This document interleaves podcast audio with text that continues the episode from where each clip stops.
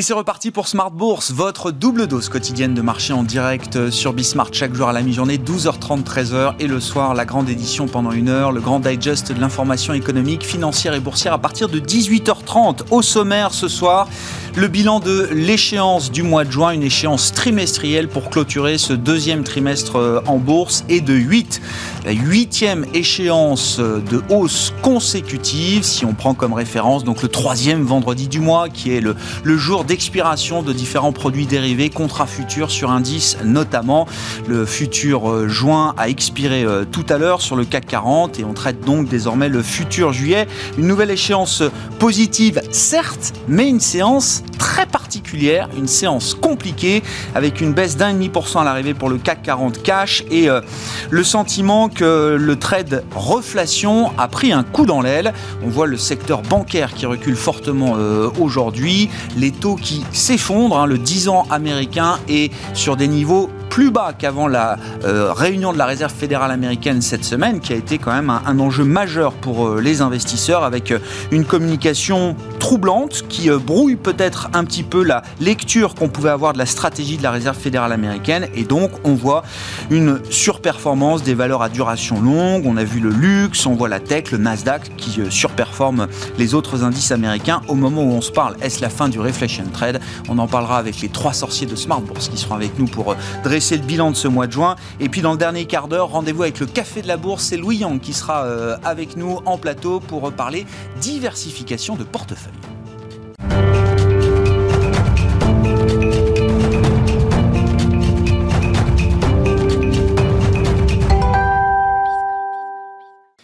Séance compliquée pour cette journée d'échéance sur les marchés. Le résumé complet, c'est avec Alix Nguyen depuis la salle de marché de Bourse Direct. La bourse de Paris clôture en nette baisse de 1,46% à 6569 points. Un CAC 40 qui accuse son premier repli en six séances, mais aussi sa première variation supérieure à 1% depuis le 20 mai. Wall Street, de son côté, recule alors que le président de la Fed de Saint-Louis, James Bullard, s'est exprimé sur CNBC quant à une hausse des taux de la Fed. Il anticipe en effet une hausse fin 2020 et justifie sa position par une inflation qui accélère plus vite qu'estimé ultérieurement. Intéressant de noter que le dollar s'est retourné à la hausse face à l'euro en réaction à ces déclarations. La Banque centrale américaine a déjà surpris les marchés euh, mercredi dernier lorsque Jérôme Powell tablait euh, lors de son allocution sur une première hausse des taux d'intérêt dès 2023, tout en amorçant le débat sur la réduction à venir de ces achats d'obligations sur les marchés. Ce vendredi, on relève également que la séance est marquée par un accès de volatilité lié à l'expiration des options et contrats à terme et options sur indice en Europe et aux États-Unis.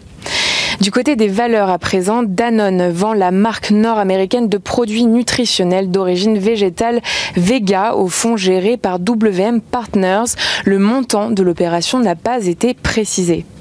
Alstom remporte un contrat d'une valeur globale de 2,6 milliards d'euros avec la compagnie danoise de transport ferroviaire DSB. La première commande ferme porte sur 100 trains régionaux. ArcelorMittal a bouclé la vente d'une participation résiduelle dans Cleveland Cliff. Il s'agit du plus grand producteur américain de pellets de minerai de fer, dont le produit servira à racheter ses propres actions à hauteur de 750 millions de dollars. Et puis My Money Group, détenu par le fonds américain Cerberus, a signé un protocole d'accord, protocole destiné à la reprise des activités de banque de détail de HSBC en France. Le groupe va mettre la main sur 244 points de vente physiques employant 3900 salariés avec pour objectif de faire renaître la marque CCF, anciennement Crédit Commercial de France. Place à ce qu'il ne faudra pas manquer la semaine prochaine. La séance de lundi sera maigre en statistiques. Aux États-Unis, on attendra seulement l'indice d'activité de mai des directeurs des achats de la région de Chicago. À noter que du côté de la zone euro, la présidente de la BCE, Christine Lagarde, s'exprimera devant le Parlement européen. Et plus tard dans la semaine, les indices PMI et l'audition de Jérôme Powell seront aussi au programme. Alix Nguyen en fil rouge avec nous tout au long de la journée sur Bismart depuis la salle de marché de Bourse Directe.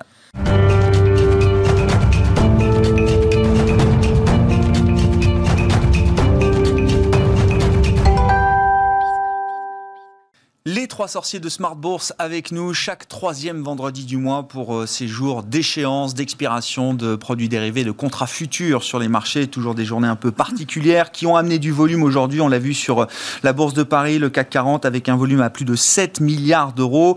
Une nouvelle échéance de, hausse. Hein, si on prend comme référence ce troisième vendredi du mois comme point de départ et point d'arrivée, ça fait 8 mois qu'on monte euh, sur ces journées d'expiration, enfin sur ces mois, ces, ces, 8 mois qu'on monte globalement. Et nos trois sorciers sont avec nous. Romain Debry, membre de la cellule info d'experts de Bourse Direct. Bonsoir Romain. Bonjour. Jean-Luc Hussac, Perceval Finance Conseil. Bonsoir Jean-Luc.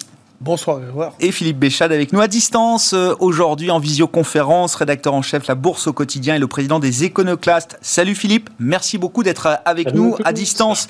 Euh, Romain, je le disais, oui, ça fait huit mois que le marché monte, hein, pour simplifier, huitième échéance positive consécutive, sauf que quand même cette journée a un, goût un peu différent des euh, précédentes. C'est-à-dire qu'on a euh, quand même une baisse un peu marquée, le CAC qui s'est un peu cassé la figure et l'ensemble des indices euh, européens d'ailleurs, avec une baisse de 1,5% pour le CAC 40 cash à l'arrivée. Qu'est-ce qu'on peut dire déjà de cette, cette échéance et de, bah, je sais pas, le changement de dynamique qu'on observe quand même depuis quelques jours maintenant? Bah, peut-être effectivement un petit changement de paradigme à, confirmer. Hein. C'est une séance ne fait pas la, fait pas la tendance, mais là où elle est située, euh, la façon dont elle se, dont elle se, déroule, euh, c'est un petit changement. Mais effectivement, 188 euh, points de hausse depuis l'échéance du, 21 mai uniquement 4 séances de, de, baisse, plus celle d'aujourd'hui, 5 séances de baisse depuis le 21 mai. C'est vrai. donc un marché linéaire en hausse permanente avec pas de retracement. et puis 1600. Il y a une séance de baisse par semaine, quoi, en gros, c'est ça. Après, hein. un, un, petit pour euh, pour, pour, histoire de dire et de, changer la couleur des bougies. Mais euh, non, c'est euh, étonnant avec alors des volumes qui étaient toujours très moyens et constants, hein, mais d'une constance. vraiment, on, voit que c'est de l'intervention mécanique et pas du fondamental depuis au moins 6200 points, où on a des volumes inférieurs à 3 milliards quasiment tous les jours et qui, et c'est peut-être ça qu'on va retenir de, de, ce mouvement, de mouvement des 48 dernières heures, c'est le contre-pied contre-pied à peu près partout euh, sur la spéculation sur l'euro-dollar, sur euh, les matières premières, sur euh, l'argent. On avait un début de signal qui a été invalidé. Et puis sur les indices aussi, avec des contre-pieds, des tentatives de, réactivation haussière sur certaines valeurs, soit de poursuite à la hausse sur des titres comme Capgemini et Silor, ou de réactivation de dynamique haussière sur des titres comme Total Energy, Renault, qui avaient donné des signaux depuis une dizaine de jours et qui ont largement invalidé aujourd'hui. les investisseurs cherchaient un peu des idées, on avait cette impression-là, et le fait que de rentrer assez tardivement sur les titres qui viennent de repartir, bah, on n'a pas beaucoup d'avance. Ça met dans une situation un peu inconfortable. Mhm. Et donc on sort assez vite parce que euh, voilà, c'est pas comme sur le secteur du luxe où probablement euh, là il y, a de la marge avant de se poser des questions sur des, sur des cycles de retournement, euh, mais sur des petites valeurs qui repartaient comme ça. Donc beaucoup de, beaucoup de contre-pieds. Et puis effectivement 8, 8 échéances de hausse d'affilée, près de 35% depuis le mois d'octobre de, de, façon linéaire. Et bah, de, du c'est effectivement cette, cette, notion de contre-pied. Alors combien en octobre? 5000 points sur le CAC, c'était ça? Euh, On était, oui, c'est ça. autour de 5000 points, hein, c'est ça. Non, mais juste pour se redonner un peu le, chemin parcouru. On, était autour de 5000 points parce qu'on était 1660 points plus bas, donc un peu en dessous. Euh, avec ce trou d'air qu'on avait connu, ce contre-pied après l'échéance, après l'échéance d'octobre et qui avait, sur laquelle, de laquelle on était reparti pour créer une impulsion haussière euh, colossale après l'annonce Pfizer du début novembre qui avait fait le, début de cette hausse. Donc, ouais, beaucoup de beaucoup de beaucoup de techniques, beaucoup de spéculation, pas beaucoup de fonds. on sur les volumes. Euh, et puis, c'est euh, toujours cette, euh, cette idée que les, les, les, investisseurs se laissent porter avec des zones de, de, couverture assez, assez définies. On n'arrive pas complètement en roue libre sur le mois de juillet, mais c'est quand même toujours assez moyen. Un ratio de couverture qui est sous les 0,80, c'est-à-dire qu'on essaie d'avoir un ratio qui est en 0,80 et 1,20. Il est en dessous pour le mois de juillet, sur la, quand on regarde autour de la monnaie. on a une zone très identifiée qui est remontée par rapport à celle du mois de juin, qui est 6003, 6006. Mm-hmm. C'était plutôt 6002, 6005, 6550. Donc 6003, 6006. Et on voit d'ailleurs que cette couverture a, servi là en clôture. Ah Dès qu'on est passé sous le niveau technique sur le futur qu'on va observer, à mon avis, ça peut être une zone de, importante maintenant. C'est 6583 sur le futur CAC 40. Dès qu'on est passé en dessous, ça a limité la baisse. On est allé chercher un petit support intermédiaire à 6555 et demi. Le gros niveau de support en dessous, c'est 6346 je pense que c'est le niveau à ne pas rompre, parce que là, effectivement, on a toujours ce déficit de couverture qu'on observe depuis plusieurs semaines. Jusqu'à 6346, vous dites on est plutôt bien couvert. Si on passe en dessous, là, il n'y a, pas de, a pas de protection euh, pour les investisseurs. Alors, les investisseurs sont moins protégés. Exactement, pas avant la zone 5008-6000. Donc ça laisse ce, creux de 300 points qui est pas très bon parce que techniquement, on sait que ça peut entraîner des, phénomènes de ce qu'on appelle le twist de volatilité, c'est-à-dire que euh, la, couverture devient un peu contre-productive, le marché accélère et il faut euh, renforcer les positions baissières pour équilibrer. Euh, ça donne des, des, mouvements qui peuvent être un peu, un, peu plus brutaux. On n'en est pas là, non. on surveille toujours. on en parle depuis quelques temps, mais ça, se confirme et c'est toujours le cas, cette, cette, idée sur le, sur le marché. C'est-à-dire pour l'instant, il n'y a pas de, pas de panique, mais effectivement, un, un, coup d'arrêt avec cette fois-ci. alors un marché qui est allé beaucoup plus vite que, que précédemment, parce qu'on a des structures d'invalidation et des orientations qui se sont mises en place au cours des 48 dernières heures, vraiment. on avait parlé de structures d'élargissement, de triangle inversé sur le DAX, par exemple, ou le S&P, qui se mettaient en place potentiellement euh, il y a un mois de ça. Elles ont été invalidées, on est sorti par le haut, donc réactivation de la dynamique haussière. On voit que cette dynamique, elle a été assez poussive. Euh, on parlait des volumes, les mouvements aussi ont été peu importants. Sur le CAC, ça a été un peu mieux, mais sur le Dow Jones, je regardais, c'est de l'ordre d'un et demi à 2%. Euh, sur le DAX, c'est à peu près dans les mêmes proportions. Et puis, un mouvement qui, là, cette semaine, a donné de la désorientation. Et sur le CAC 40, un, petit triangle inversé, donc, qui bien s'est traduit par un décrochage et un passage sous le canal haussier au sein duquel on évoluait depuis fin mai. Et puis, euh, la sortie de ce, triangle euh, inversé par le bas, ça donne en général un, signe de baisse un peu, un peu plus marqué, tout ça avec du volume, euh, et donc dans un, dans un contexte où on, a, pas mal progressé, donc il y a probablement besoin de, ça. De, marquer une pause. Alors, ce qui était intéressant, c'est que on a aussi au cours de cette échéance, eu absolument aucune, aucune pression baissière de quelque ordre que ce soit. On a discuté le mois dernier de savoir si c'était des considérations de hedge, d'équilibre de position qui avaient fait que la position ouverte sur le futur augmentait pendant la baisse. Là, quelques, au cours des quatre maigres jours de baisse qu'on a connus, je ne parle pas de celui-là parce que je n'ai pas encore les chiffres, mais au cours des quatre maigres jours de séances de baisse qu'on a connues, euh, il n'y a pas eu d'accélération, d'augmentation de la position ouverte, jamais. Mmh. Donc euh, là, absence complète de contrepartie baissière et c'est pour ça qu'on est monté euh, probablement sur des fonds techniques et probablement des, des, des, des investisseurs un peu en retard qui se sont laissés euh, porter. Bon, Jean-Louis, sur cette euh, logique un peu de, rouleau compresseur euh, du, marché qu'on décrit déjà depuis des semaines et des mois avec vous, qu'est-ce que vous observez là depuis l'échéance du, mois de mai dernier hein, C'était le 21 mai, c'est ça la dernière échéance? Et puis sur ces 48 dernières heures, là, ce, phénomène un peu de désorientation des marchés, est-ce que ça peut marquer un changement de tendance? Euh, le message, vous le lisez en effet sur les six dernières heures. Parce qu'en fait, le marché s'est mis à baisser à, à, 12 heures. Enfin, il a commencé, c'est incroyable. À 11h40, il était au plus haut des plus hauts des plus hauts. Ils ont tiré même, parce que euh, juste avant l'échéance de l'Eurostox, où là tout se passe, hein, c'est sur l'Eurostox, hein, et un peu avant, à 11h50, on a commencé un peu à baisser, et 11h50, boum, on a une première petite baisse. Avec, et l'échéance de l'Eurostock se passe avec un volume qui a explosé sur le CAC, qui fait un peu plus d'un C'est à la mi-journée, hein, c'est ça pour l'Eurostock C'est 11h50 midi. D'accord. Donc là, il y a eu un coup d'arrêt, mais bon, il n'y a rien d'extraordinaire. Ensuite, le DAX, il ne s'est pas passé grand-chose, mais le DAX, depuis des jours et des jours, sous-performe, euh, il ne fait rien du tout. Euh, euh, c'est vraiment... ça n'a rien à voir avec le CAC 40. Et puis, après, tranquillement, on s'est mis à baisser doucement. 15h30, échéance et contrats américains boum, encore un peu de baisse. Et derrière, euh, ça n'a fait que baisser. De toute façon, c'est pas compliqué. Entre 12 heures euh, et puis euh, la clôture, hmm. la baisse a été constante par vague. par exemple, il n'y a pas eu un seul signal d'achat technique. Alors évidemment, on peut se dire, ah, peut-être le début de la fin. Enfin, le début de la fin, on, l'a détecté, enfin, on l'a détecté, on l'a ressenti. On avait l'impression que combien de fois hmm. dans, dans l'échéance précédente? Parce que celle-ci, on l'a jamais ressenti, c'est vrai. Euh, c'est pour ça que euh, hier, le marché ouvre avec. Il allait ouvrir avec un petit gap à la baisse. Patatrac, le système il était plus préparé à la baisse puisqu'il est tombé en panne. Oui, il y a eu des problèmes dérivés sur Euronext, c'est ça hier. Hein. C'est un peu l'humour qu'on faisait, mais. Et du coup, il a fallu attendre 13h15. Enfin, c'est galère. Trop parce que bon, euh, c'est pas bon pour Euronext, encore tout ça. Hein. Déjà qu'on dit souvent que euh, Rex a pris le dessus, mais alors là, ils sont distancés. Bon, euh, ça, ça s'est fait tout de suite, ça, a été corrigé immédiatement, le marché est reparti. Euh, on avait l'impression que, puis bon, première petite. Ouais, micro-alerte hier, quoi. Mais, mais c'était rien. Ben, on est reparti, on a fini au plus haut. Hier soir, on était au plus haut. Je me suis dit, mais. Et on se dit, ça, enfin, ça va jamais s'arrêter. Oui, bien sûr. D'ailleurs, on aurait pu penser, comme souvent, on en parle avec Romain, souvent c'est le lundi que ça se dégonfle. Mais là, ça s'est vraiment dégonflé, là. Bon. Donc, cette échéance incroyable, incroyable. Elle est différente des autres. Ah oui, bah, par sa Ah, régularité, Ah ouais. euh, ça ne faisait que acheter un rouleau compresseur avec, à l'image d'LVMH. LVMH tout le temps, 0,5, 0,8, 0,3, 0,2, L'Oréal. tout le temps, L'Oréal, Hermès, euh, voilà, enfin ça n'arrêtait pas. Tout le luxe est au plus haut. Kering, euh, euh, ça- ça- c'était vraiment le rouleau compresseur, et Air Liquide a donné des impulsions. euh. Aujourd'hui, vous avez LVMH qui se pèse à peu près 12,7%.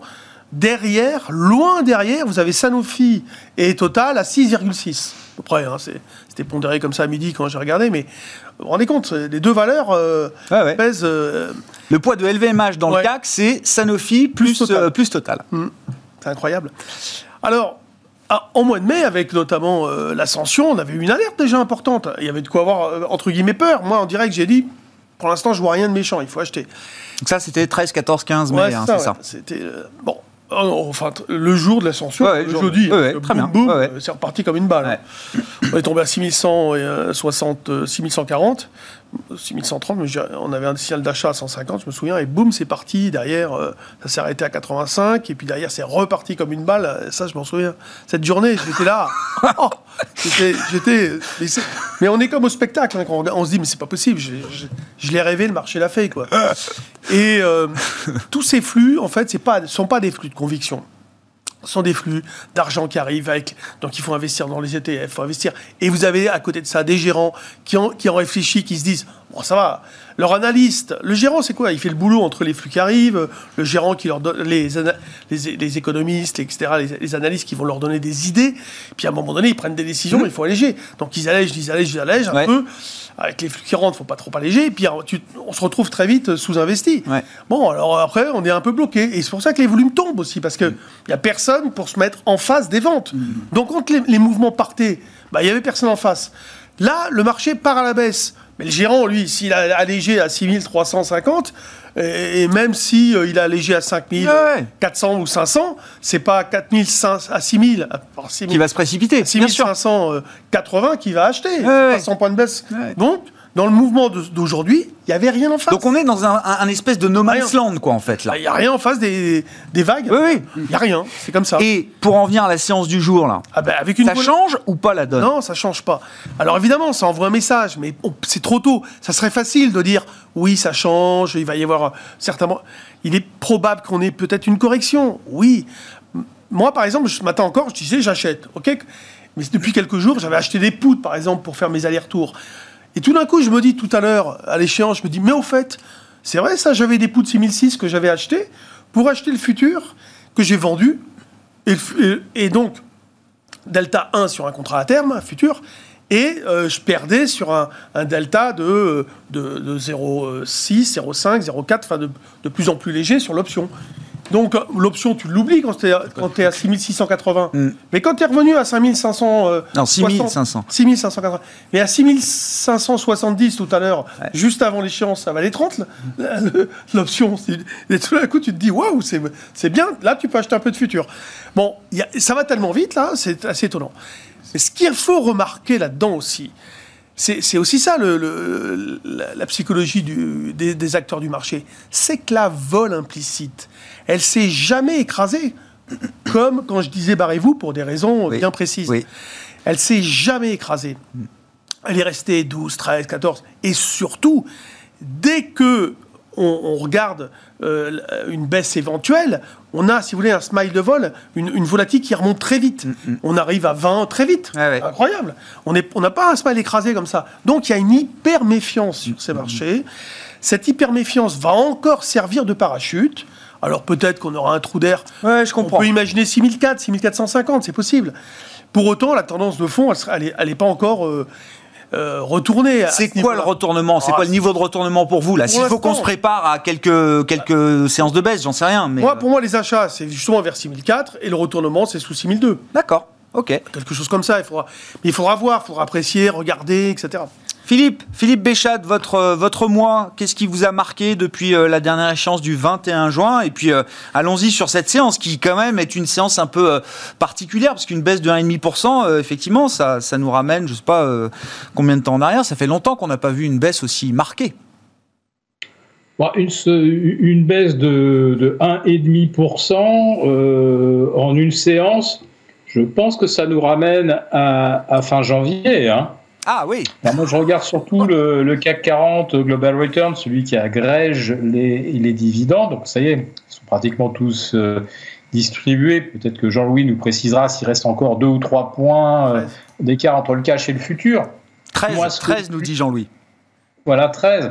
Euh, ce que je lis, moi, c'est une directissime extraordinaire et sans aucun précédent dans l'histoire du, du, CAC, alors du PX1 ou, ou, du CAC 40 Global Return. Et une directissime, là, depuis euh, fin janvier, euh, 15 000, 19 000, on les rate à pas grand-chose aujourd'hui. Hein. Euh, on est à 18 930, euh, donc pour rien. C'est une, direct, directissime extraordinaire. Alors la plus extraordinaire, évidemment, c'est mars 2020, hein, puisque là on part de 10 000, presque tout rond, à 19 000. Bon, ça n'a jamais existé, ça, en en 36 ans d'existence du CAC, si vous voulez. Donc c'est extraordinaire. Euh, là, la dernière fois qu'on a fait l'émission, la précédente échéance, euh, on était autour euh, de, On venait de battre 20 records, en fait, depuis 31 mars. Hein, jusqu'à jusqu'à la mi-mai, on, est sur aller un record tous les deux jours. là, l'échéance juin, c'est encore plus extraordinaire parce que là, euh, on en est maintenant à 34 euh, ou 35. Je crois que c'est 34 records en 54 séances. Voilà. ça veut dire que deux séances sur trois, c'est un record. Alors qu'il n'y a pas, euh, évidemment, de, on, ne lit pas les flux. Tout ce qu'on lit, c'est que tout ce qui a été programmé, même depuis mars 2020, c'est toujours les mêmes programmes. Effectivement, c'est toujours le luxe, avec l'expansion des multiples. Donc, on a passé la barre des 30, et puis la barre des 40, et puis on se rapproche, on se rapproche très tranquillement de la barre des 50 fois les bénéfices sur Hermès, notamment. Et, évidemment, ça n'effraie personne, puisque tout le monde veut toujours avoir les meilleurs en portefeuille. Alors, les meilleurs, c'est pas seulement ce qu'on en pense, c'est ce qu'en lit la, machine. Elle lit surtout la performance. La principale information dans le cours, quand on bat euh, un record, deux, records euh, tous les trois jours, euh, c'est pas l'information qui vient de l'entreprise. La première information, c'est le cours. Voilà. Donc euh, aujourd'hui, vous avez des, valeurs qui sont absolument incontournables. Alors comment ça va se terminer? Euh, Moi, je suis comme Jean-Louis euh, ou un petit peu Romain. J'observe qu'effectivement, tout le monde fait comme si on n'allait jamais aller se replier sous les 6003. On ne voit pas où serait la fin de l'histoire. Alors, on évoquait James Bullard en tout début d'émission. C'est quand même Monsieur Bonne Nouvelle. Enfin, c'est la colombe parmi toutes les colombes. C'est la plus blanche de toutes les colombes. Et c'est le gars qui vient vous dire euh, peut-être qu'on va commencer à, monter les taux à la fin de l'année. C'est un discours qu'il n'a jamais tenu. L'entendre pronostiquer une hausse de cours avant, avant Robert Kaplan, euh, c'est quand même quelque chose dont il faut tenir compte. Ça n'arrive jamais. Voilà, alors je ne sais pas si c'est un signe et que les marchés commencent à en tenir compte. Euh, et là, euh, on se retrouve vraiment devant un paradoxe, c'est de voir euh, les taux longs américains retomber largement en dessous des 1,50. Et euh, je dirais qu'il y a maintenant, en dessous de 1,46, 1,47, il y a un véritable trou d'air sur le 10 ans américain jusque vers 1,21. Hein. C'est, quand, quand, on regarde le graphique, c'est assez impressionnant. Alors, il y a peut-être une zone qui tient, c'est 1,40, mais en dessous de 1,40, euh, je vous assure que là, il se passe vraiment quelque chose qui est incroyable, puisque c'est l'inverse complet du discours de la fête depuis, euh, depuis 48 heures.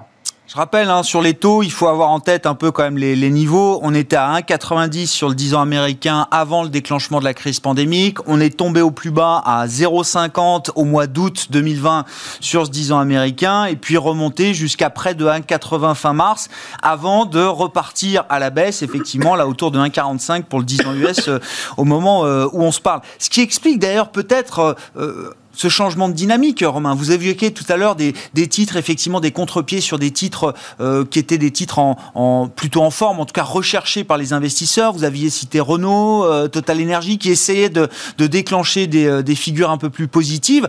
C'est des titres qui sont justement très liés à l'idée de la reflation, à l'idée de la reprise cyclique, par exemple. Et dans le même temps, on voit que le luxe continue d'avancer, lui, comme un rouleau compresseur. Et puis dès que les taux rebaissent aux États-Unis, bah, la mécanique Nasdaq se remet tout de suite en place. Hein. Ouais, complètement. On a, on, a effectivement observé ça. Ça, ça, ça, sentait aussi le manque d'idées, c'est-à-dire qu'on allait un peu chercher les, valeurs en retard et réactiver. Euh, alors, il y, en a, il y, en a eu pas mal. Hein. Il y a eu Unibail, euh, il y a eu euh, Airbus, Safran qui, qui, a, qui a quasiment euh, franchi une, résistance à 126, mais tout ça avec pas beaucoup de, pas beaucoup de volume, pas beaucoup de conviction.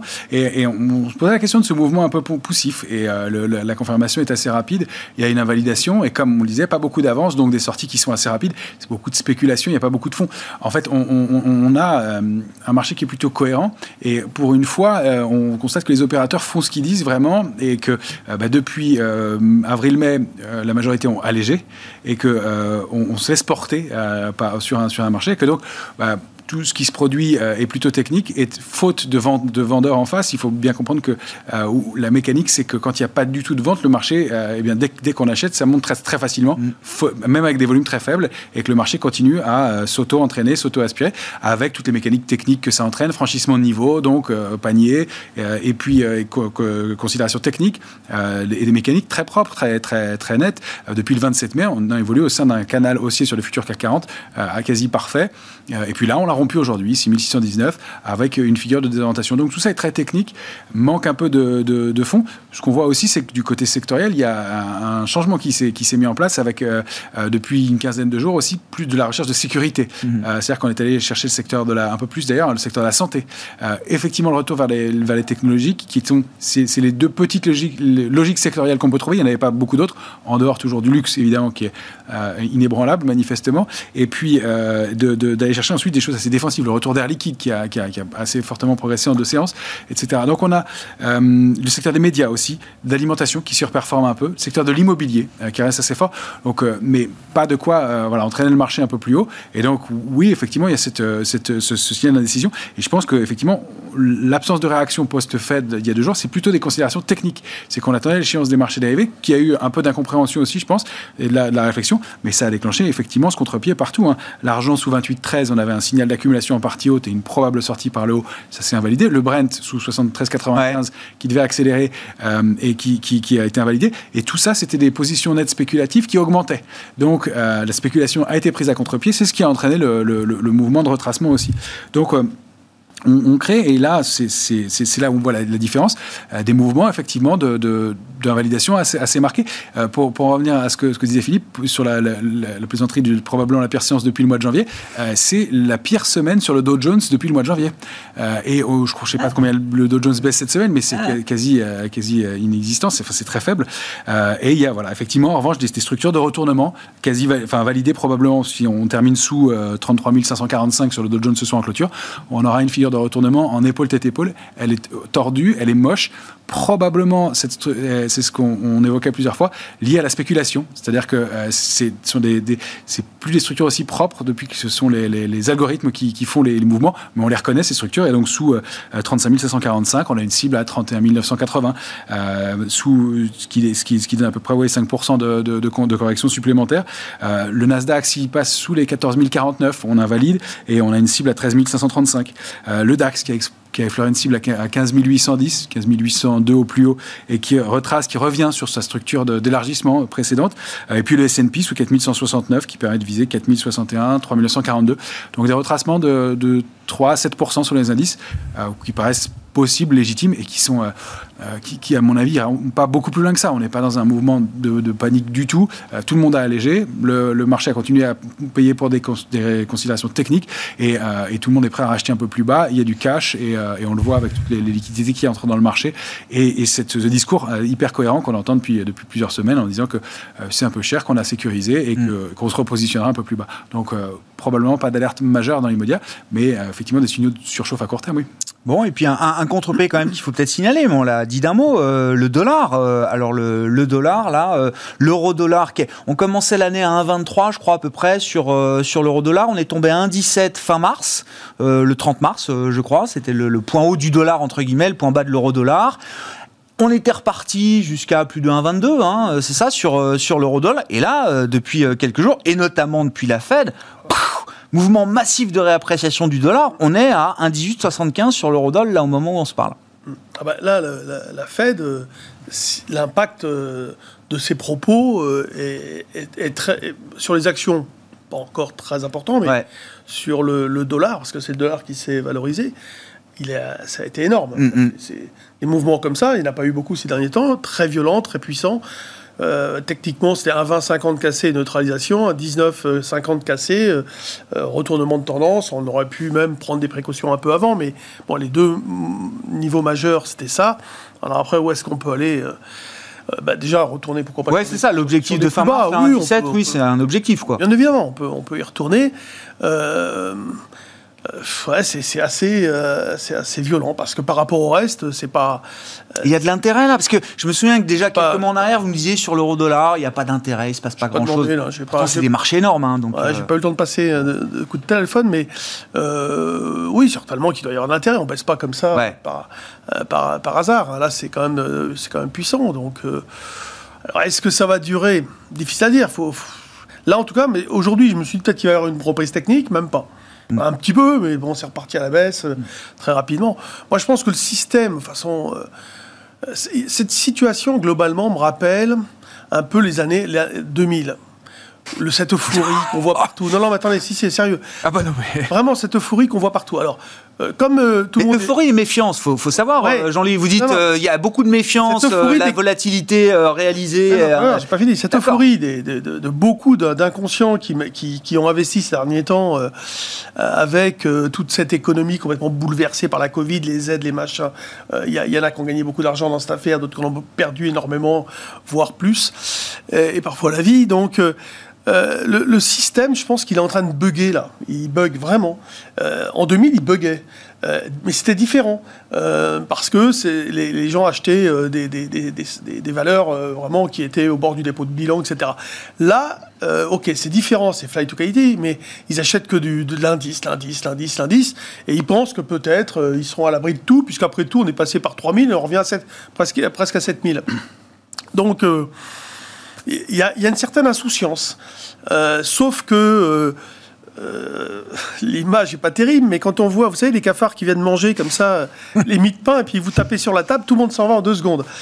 si jamais le marché, on lui tape dessus, tout le monde va partir très vite. Et comme il n'y a pas plus rapide que de vendre un indice, vendre des ETF, etc., les impacts sur le, physique euh, sont extrêmement violents. Donc euh, on peut s'attendre à, des volatilités euh, parfois très importantes, des mouvements violents. je pense qu'il y, a une très grande confusion. les probabilités que le marché fasse des choses qu'on n'attend pas sont fortes. Il n'y a pas de visibilité. Il n'y a qu'à voir les taux euh, qui réagissent à la baisse après Il n'y a pas de visibilité. Il y, a, à la fois du danger. Euh, euh, c'est on, dépend trop, si vous voulez, des, voilà, des politiques monétaires, des, un mot de travers, et puis on se prend trois. C'est pas normal tout ça. Hmm. Il y a une situation globalement. Bah, c'est pas normal, ça fait comme ça, ça fait des années que ça fonctionne comme mais ça, mais ça s'exacerbe année après année. Depuis, depuis la dernière hausse, l'accélération au-dessus des 6000, au-dessus des 6000, pour moi, on est passé dans une situation euh, de, où on bug. Voilà. Je me souviens très bien, à 6100, on était là autour de la table et euh, vous étiez, vous disiez, bon, oui, ça peut continuer, ça va continuer, mais c'était pas, euh, pas une énorme conviction de vous dire, on va se retrouver à 6006 trois mois plus tard. Hein. Parce qu'il faut analyser les choses en temps réel. Là, par exemple, je trouve que donc c'est facile de dire que ça va peut-être baisser, mais c'est pas du tout évident. Le marché, il n'envoie pas un message encore extrêmement fort. Euh, je vous dis, oui, il y aura peut-être un trou de, de, de, 200 points. On est compte, là, on est monté quand même à 6687. Mmh.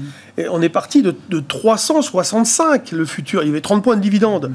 Donc c'est beaucoup plus que... C'est 200 euh, Euh, compris, ouais, c'est ouais, c'est encore plus. Donc c'est 300 et quelques points. C'est au plus haut. 300 et quelques. Mais ce sont des figures effectivement à confirmer. Là, ce qu'on voit, c'est de toutes petites structures sur le mmh. 40, c'est 4 jours de, de, de, 4 séances. Euh, la, la, la, bougie du soir sur le, du, hebdomadaire sur le, sur le CAC 40 cash, euh, c'est une, étoile du, du, du, une étoile du filante, donc il ne faudrait pas que ça devienne une étoile, une étoile du soir, pardon, il ne faudrait pas que ça devienne une étoile filante. Donc c'est-à-dire qu'on ouvre avec une forte baisse lundi prochain. C'est pour ça, ce sont des, des, des, signaux à confirmer, mais la, bougie hebdomadaire est pas très belle. Euh, donc si on ouvre avec un gap baissier lundi matin, on va avoir et, un, mouvement qui euh, pourrait se prolonger, et c'est ça qu'il va falloir surveiller. C'est sur plusieurs séances, en effet, qu'il va falloir euh, observer ça. On n'a pas encore de signaux d'alerte majeurs, et on, est, on arrive dans une zone couverte, protégée, que les, opérateurs ont identifiée.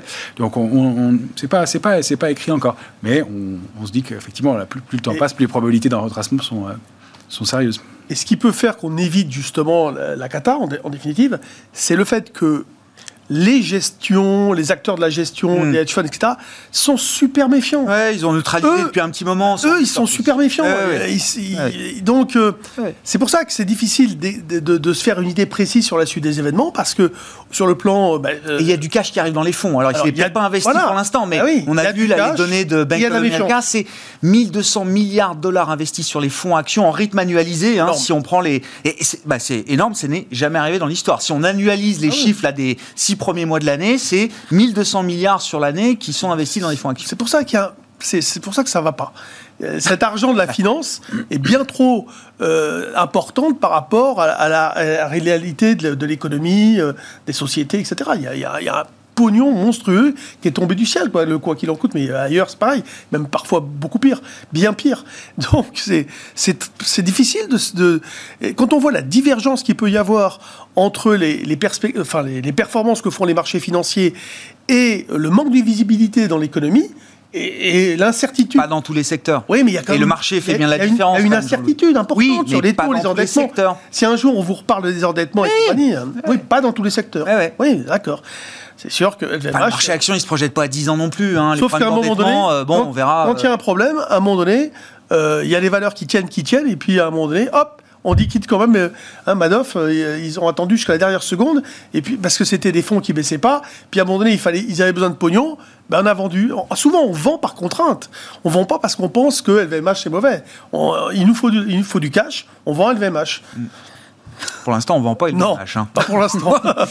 Philippe, Philippe Béchade, qu'est-ce qui vous intéresse? Et puis, je ne sais pas, je voulais peut-être qu'on dise un petit mot de la séquence IPO aussi, introduction en bourse euh, à Paris, en Europe, dans le monde. Ça y est, là aussi, c'est une classe d'actifs, en tout cas un, segment d'activité qui est euh, en surchauffe, je ne sais pas, en tout cas qui est intense comme on l'a jamais vu depuis plusieurs années.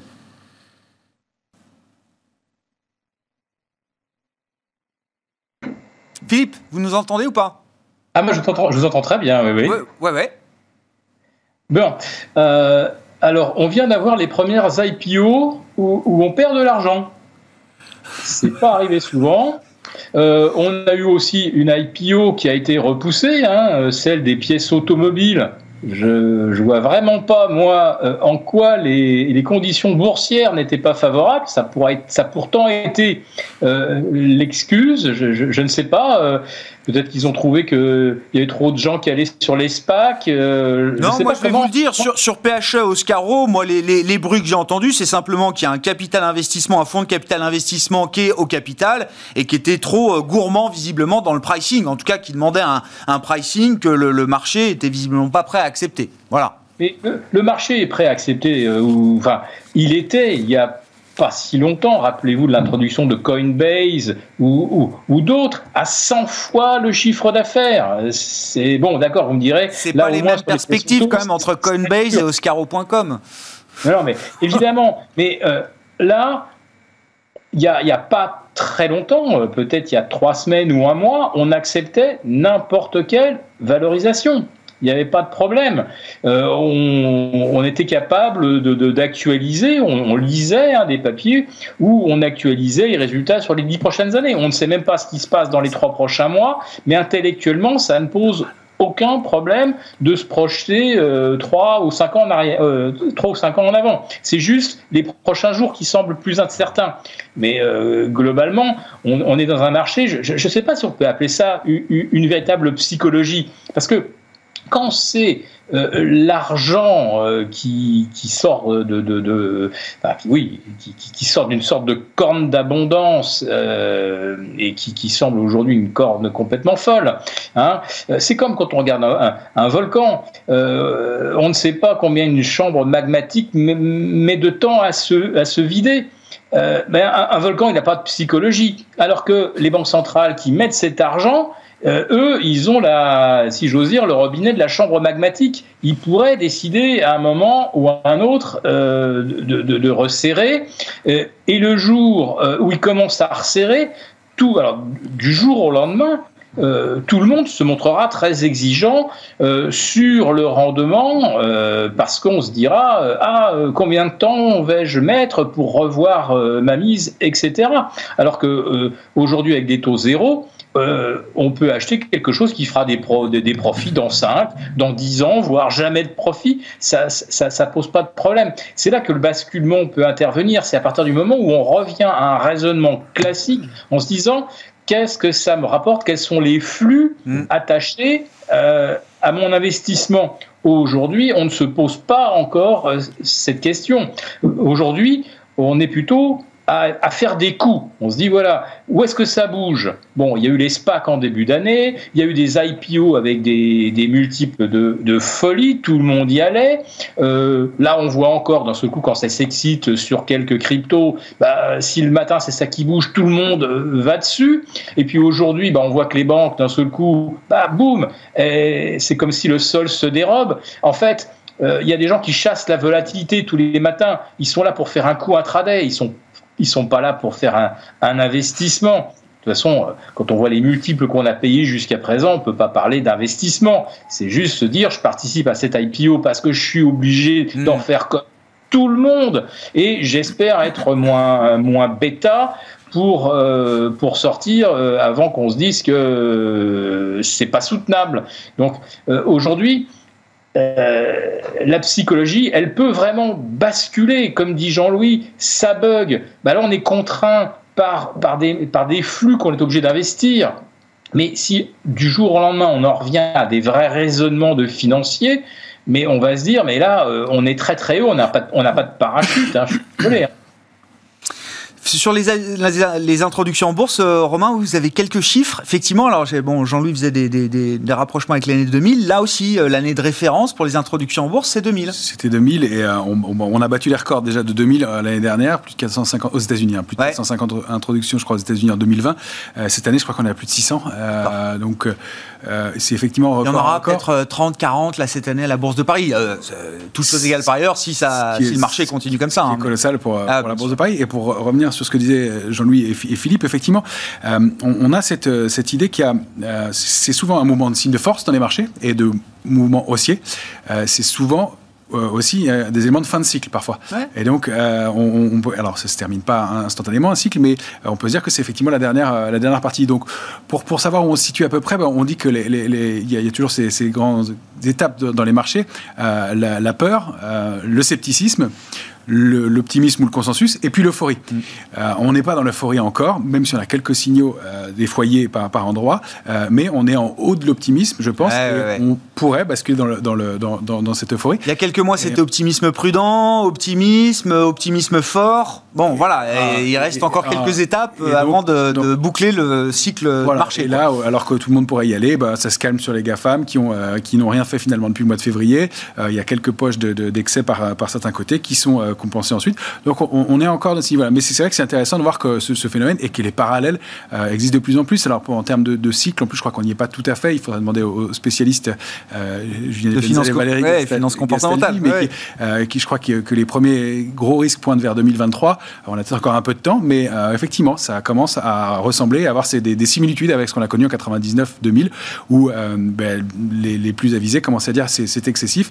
On avait des exemples assez amusants avec un analyste qui, qui qui valorisait TF1 et qui disait voilà, je suis acheteur sur le titre et le titre valait 30% de plus. Et donc un client appelle en disant mais je comprends pas pourquoi vous, vous dites que vous êtes acheteur, mais votre cours, euh, votre objectif de cours, objectif ouais. de cours est inférieur au cours actuel. Et il disait parce que je sais pas valoriser ce qui est au-dessus. Et je, je, je sais pas ce qu'il ce qu'il en est. Euh, je je m'arrête là quoi. Je, je. Donc je peux pas dire que je suis pas acheteur, c est, c est, c est, mais voilà on n'est pas encore à ces excès-là. Il y a, il y a, il y a des, petits, des, petits, des petits signaux, effectivement. Et ça, ça Non, puis c'est un marché très polarisé. Hein, c'est ce qu'on disait aussi. Euh, il y a des valeurs, évidemment, qui sont plus chères, toujours plus chères. De toute façon, ce qui était déjà cher avant la crise est encore plus cher euh, aujourd'hui. Et puis, il y a des valeurs qui sont euh, à la cave, qui sont, sont un peu rattrapées, mais certaines d'entre elles restent quand même relativement peu chères par rapport au reste du marché. Hein. Ce marché est toujours très fragmenté. Très fragmenté, effectivement, avec des PO. Il y a encore, il y a encore des, des choses à faire sur, sur certains titres. Et donc, tant que ça s'équilibrera comme ça et que certains indices prendront le relais sur les autres, on n'a pas de, de, signaux d'alerte très, très, très marqués. Euh, il y a des petits, petits mouvements du côté un, petit élément de plus, mais c'est du côté de la position short, puisqu'on parlait des intérêts, elle n'a pas bougé. Euh, ah, le nombre de valeurs à, la vente à découvert euh, sur le SRD à Paris, il y en a 80 à peu près, c'est le cas depuis 3 ou 4 mois, ça ne change pas beaucoup. Il y a juste quelques petits arbitrages avec quelques valeurs qui sont moins vendues. il y a, alors j'ai relevé notamment Qu'est-ce qu'il y avait euh, Atos, qui était, dont le capital était euh, vendu à 4,10%, qui descend à 2,48. Euh, TF1, 4,36 et qui maintenant n'est vendu qu'à 2,43 du capital. Donc il y a un peu de rachat de short. Ouais, Neoen, 4,08 et c'est plus que 2,12. Donc il y a des petits mouvements de ce côté-là. En revanche, il y a des valeurs comme McPhee euh, qui était à 3,82 et qui Ils ont renforcé les shorts là. 5,85 ils ont renforcé. C'était en début de semaine, donc euh, avant, les, avant bien vu, ils, ont, ils ont manifestement bien vu, on comprend pourquoi. Donc voilà, en, dehors de ça, il n'y a pas de, changement. Le grand palmarès, c'est toujours le, grand gagnant du palmarès, c'est toujours Alstom ah ouais, à plus de 17,5 et ça, ça bouge pas. Euh, Incroyable. ça bouge pas. 17,5 du du capital d'Alstom qui est prêté pour, pour être vendu à découvert. c'est ça. Toujours. Merci beaucoup, messieurs. Merci d'avoir été là. Euh, on essaiera de se retrouver peut-être pour euh, le mois de juillet. On verra comment est-ce qu'on peut euh, organiser une, journée d'échéance avec vous pour le mois de juillet. Les trois sorciers de Smart Bourse avec nous chaque troisième vendredi du mois. Donc Philippe Béchade qui nous accompagne en visioconférence, président des Éconoclastes et rédacteur en chef de la Bourse au quotidien. Romain Daubry, bien sûr, membre de la cellule info d'experts de Bourse Direct. Et Jean-Luc Hussac chez Perceval Finance Conseil avec nous en plateau ce soir.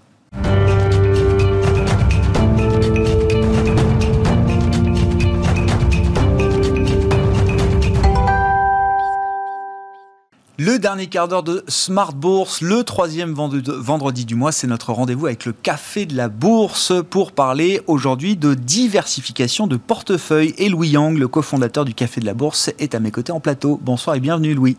Bonsoir Grégoire. Merci beaucoup d'être là. Je, crois que ça fait partie, euh, quoi, peut-être des, des premières règles d'or euh, qu'on apprend euh, quand on s'investit en bourse et quand on cherche à, à investir en bourse. La diversification, c'est une des règles d'or qui vient assez vite je crois, euh, Louis. Pourquoi euh, Qu'est-ce que c'est que la diversification déjà Et pourquoi est-ce que c'est une règle d'or justement de l'investissement boursier? Bah, C'est un concept clé effectivement lorsqu'on débute en bourse ou qu'on veut investir en bourse de manière euh, efficiente. C'est aussi connu sous le principe de ne pas mettre tous ses œufs dans le même panier. Donc euh, ça consiste en quoi? Bah, Ça consiste euh, au fait qu'il ne faut pas acheter en bourse uniquement une ou deux, actions et se dire ça y est, j'ai les deux actions que je voulais, je suis investi. Ça y est, je suis actionnaire, je suis investisseur, c'est bon, le travail est fait. Non. Exactement, non pas du tout. Il faut euh, donc avoir un portefeuille diversifié avec différentes lignes et surtout savoir prendre en compte que plus on va... Enfin, il y a un certain critère de diversification de portefeuille qui va vous permettre de limiter le risque de votre portefeuille et justement du coup d'optimiser votre rendement. Non, non, c'est une règle de bon sens, évidemment, que tout le monde comprend intuitivement. Après, c'est un vrai boulot, hein. c'est un vrai travail quand on veut, quand on a un portefeuille et qu'il faut euh, justement faire attention à ces règles de diversification. Comment est-ce qu'on procède, euh, Louis? Oui, euh, parce qu'il y a diversifié et bien diversifié. Eh oui, oui. D'abord, la première chose, c'est euh, avoir une diversification numéraire. Donc ça, c'est assez simple, c'est avoir différentes lignes dans son portefeuille et avoir un certain équilibre entre ces différentes lignes. C'est-à-dire que l'idée, c'est pas de se dire j'ai une dizaine de lignes, mais j'ai 90% de mes avoirs dans une seule action. Mm, Il faut mm. avoir un certain équilibre. Évidemment, certaines actions peuvent être plus euh, pondérées que d'autres, mais il faut avoir un, un équilibre par rapport à ça. Donc ça, c'est la diversification numéraire. Et est-ce qu'il y a une bonne, enfin, il y, a, un nombre de lignes idéal quand on est investisseur particulier, qu'on gère en direct son portefeuille? Oui, effectivement, il y a, on va dire qu'il y a une fourchette. Ouais. Ça va entre 15 et 20 lignes mhm. pour avoir une bonne diversification. Euh, ça, certains vont pousser peut-être jusqu'à 25, mais l'ordre d'idée est, là. C'est autour de ce, de ce nombre-là. De, ce nombre-là, exactement. Et après, donc effectivement, j'ai évoqué euh, comment bien diversifier. C'est pas uniquement avoir un, panier euh, d'actions. Mhm. L'idée, c'est de prendre en compte la corrélation qu'il y a entre en fait les différentes actions et les différents actifs.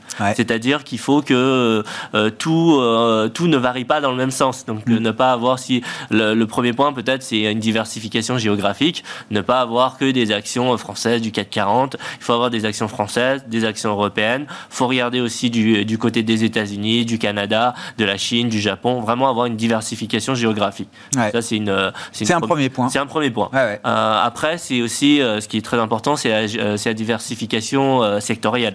Ça c'est très important. C'est un peu le, contexte, mm. on va dire des derniers mois. Mais oui. vraiment avoir des bah, par exemple actuellement des, des valeurs peut-être bancaires, industrielles qui commencent à se reprendre, mais mais ne pas avoir que ça et avoir des diversifications avec des valeurs tech qui ont quand même très bien performé jusqu'à maintenant, qui, qui, sont un peu moins sur le devant de la scène, mais ça permet justement d'équilibrer son portefeuille, des valeurs défensives euh, qui, ont, qui ont quand même pas mal servi euh, au, cœur de la crise du Covid. Donc ça c'est important d'avoir. Le luxe qui est un peu maintenant le secteur... Euh, ah bah rouleau compresseur. oui je crois que le luxe c'est un des secteurs qu'il faut... Non mais ça c'est important parce qu'on le voit bien dans les dernières semaines ou les derniers mois de bourse. Ça, ça, les dynamiques peuvent... on peut avoir des rotations très rapides dans un sens ou dans un autre. Et donc voilà, d'avoir plusieurs secteurs différents qui réagissent de manière différente au, à l'environnement de marché, ça permet justement d'avoir moins de volatilité. Et limiter le risque du portefeuille. Et de limiter le risque du, euh, du portefeuille. Qu'est-ce qu'on a comme autre type de diversification, euh, Louis? Donc, Géographique, sectorielle On peut diversifier en fonction du, du profil de la société. Donc euh, un, un, des critères, c'est la taille de la société, donc sa capitalisation boursière. C'est bien d'avoir des large caps, donc les, les grosses capitalisations, mais c'est aussi bien d'avoir des, des small caps ou des mid caps. Donc les définitions sont différentes. Small caps, c'est des petites capitalisations, mhm. mid caps, euh, des moyennes capitalisations. Mais grosso modo, une small cap, c'est entre 1 euh, à 2, 2 euh, milliards de capitalisation. Ouais, c'est ça. Oui, donc ça peut être plusieurs centaines de millions d'euros, voire jusqu'à 1, 2 milliards, vous dites. Exactement. Et, les mid caps, c'est entre 10 et 20 milliards de capitalisation, parce que là, pareil, il n'y a pas une définition exacte, mais c'est pour donner des ordres de grandeur entre des petites sociétés, des moyennes et des grandes. Sûr. Bon, et puis euh, on peut aussi, alors là on parle d'un portefeuille euh, boursier, mais on peut élargir son spectre et euh, être investi aussi dans d'autres classes d'actifs. Hein, si on regarde l'allocation globale qu'on qu'on peut piloter quand on est un particulier. Oui, quand, quand on investit, effectivement, il n'y a pas que les actions, il n'y a pas que la bourse. Il faut vraiment avoir une approche globale de ses placements, de son patrimoine. Et donc là, évidemment, c'est essentiel. Faut déjà c'est peut-être par là qu'on aurait dû commencer d'ailleurs. Non, non, mais c'est vrai, c'est la vision globale de la location et de de, son patrimoine et de ses placements. Hein. Exactement, avoir déjà une épargne de précaution, euh, sans risque, liquide, c'est la, la, base. Et après, au niveau de son portefeuille de placement, avoir donc des actions, des obligations, de l'immobilier, des placements alternatifs qu'on peut aller piocher euh, en fonction de ses affinités euh, thématiques. mais oui, il faut vraiment avoir une, une approche globale de, de, son, de la gestion de son patrimoine. c'est essentiel, oui. Ouais. Et généralement, bon, la partie action, ça fait partie des, euh, actifs risqués dans, dans l'allocation. Vous dites, il y a d'abord d'autres étapes, euh, l'épargne de précaution, euh, l'immobilier, etc. Et puis la poche action vient, vient ensuite, d'une certaine manière. Oui, on, va dire que ensuite, ou en fonction de l'horizon de placement, on peut plutôt le voir dans ce sens-là. On va dire que la poche action, c'est intéressant, c'est la classe d'actifs la plus performante à très long terme. Donc si on est dans du long terme, là, ça devient vraiment intéressant. Bon, et comment est-ce qu'on comment est-ce qu'on fait ça? C'est-à-dire, est-ce qu'il y a des solutions pour euh, diversifier son, son portefeuille? Parce qu'on le voit bien, la manière dont vous nous expliquez ces différents types de diversification, c'est un vrai travail, c'est un, vrai job. Alors comment est-ce qu'on fait quand on est particulier, euh, Louis? Alors, euh, effectivement, il y a la possibilité d'aller sélectionner ses propres titres. Il, y a, des outils euh, qui peuvent nous servir pour justement vérifier la corrélation des différentes lignes de son portefeuille. Mais il y a aussi une autre manière qui est peut-être plus simple et aussi plus accessible, c'est de passer par des fonds, des, donc des fonds classiques type SICAV mhm. ou, ou, des, ou des ETF. Là, l'avantage, c'est que c'est beaucoup plus facile d'accès aussi. Parce qu'il y a des titres titres, il y a des actions qui vont être très chères. Donc, si on débute en bourse et qu'on a un petit budget, c'est compliqué d'aller vraiment diversifier un portefeuille si on n'a pas un montant important. Et donc passer par un ETF, par exemple un ETF sur l'indice S&P 500, donc l'indice des 500 plus grandes entreprises américaines, bah, en achetant un ETF, alors ça dépend des émetteurs, mais grosso modo c'est c'est une centaine d'euros, voire peut-être moins, bah, on a une petite part, on va avoir le, on va avoir on va pouvoir traquer l'évolution des 500 plus grandes entreprises américaines. On, a fait le compte à, midi dans l'émission, c'était très intéressant. Euh, combien combien d'euros il me faudrait pour acheter une action de chaque valeur du CAC 40 plutôt qu'un ETF. Euh, bah, il faut euh, plusieurs milliers d'euros. Bon, on a déjà Hermès qui a plus de 1000 euros, donc c'est autour de 6000 euros si vous voulez acheter en direct une action de chacune des 40 valeurs du, CAC 40. Évidemment, euh, l'ETF est imbattable en termes de prix par rapport à ça. Vous accédez au, CAC 40 en répliquant le CAC pour quelques dizaines d'euros, j'imagine. Oui, c'est ça. oui, c'est ça. En, fonction des émetteurs et des ETF, oui, tout à fait. Bon, bah effectivement, donc les fonds, les ETF. Alors après, j'imagine si on sélectionne plusieurs fonds, il faut aussi faire le travail quand même de voir si on n'a pas euh, trop de doublons dans les fonds et euh, voir si on respecte aussi des règles de diversification, quand bien même on investit à travers des SICAV. Hein. Exactement. Bah, parmi les fonds, parmi les SICAV, euh, je prenais l'exemple du S&P 500. Évidemment, on peut pas prendre que le S&P 500 parce qu'on serait que sur l'indice l'indice américain. Donc, et, effectivement, là, il y a aussi un travail de, diversification à réaliser. Mais disons que du coup, le, portefeuille est déjà beaucoup plus euh, diversifié de base que si on sélectionnait soi-même des titres euh, un par un. Hmm. Et alors vous dites, c'est le, le, le, risque euh, contraposé d'une certaine manière. La diversification, c'est bien. Attention, parce qu'il y a un risque d'aller trop loin et de surdiversifier ses, euh, ses placements et son portefeuille. Oui, bah c'est ce qu'on évoquait tout à l'heure. Moi, je disais euh, le nombre de lignes, 15, 20, peut-être 25 lignes dans un portefeuille au maximum. En fait, c'est des études qui ont montré, parce que l'idée de la diversification, on l'a compris, c'est de diminuer le risque global de son portefeuille. Mm, mm. Et en fait, lorsqu'on a déjà 15-20 lignes dans un portefeuille, des études ont montré que si on rajoute une nouvelle ligne, le gain en matière ah, de, baisse de volatilité est, très faible, est faible, de plus en plus faible d'ailleurs. Donc du coup, si on surdiversifie, il n'y a plus vraiment d'intérêt. Et euh, on peut même citer certains investisseurs, je pense notamment à Warren Buffett, qui dit que lorsqu'on surdiversifie, c'est un signe qu'on que on ne sait pas exactement ce qu'on veut et que euh, on achète un peu conviction. Voilà, on achète un peu n'importe quoi. Ah, très intéressant. Merci beaucoup euh, Louis. Louis Yang qui est euh, avec nous le troisième vendredi du mois, notre rendez-vous avec le Café de la Bourse dans euh, Smart Bourse. merci beaucoup Louis d'avoir été avec nous ce vendredi encore. L'émission évidemment se termine pour ce soir. Très bon week-end. Retour de Smart Bourse lundi à 12h30 sur Bismart.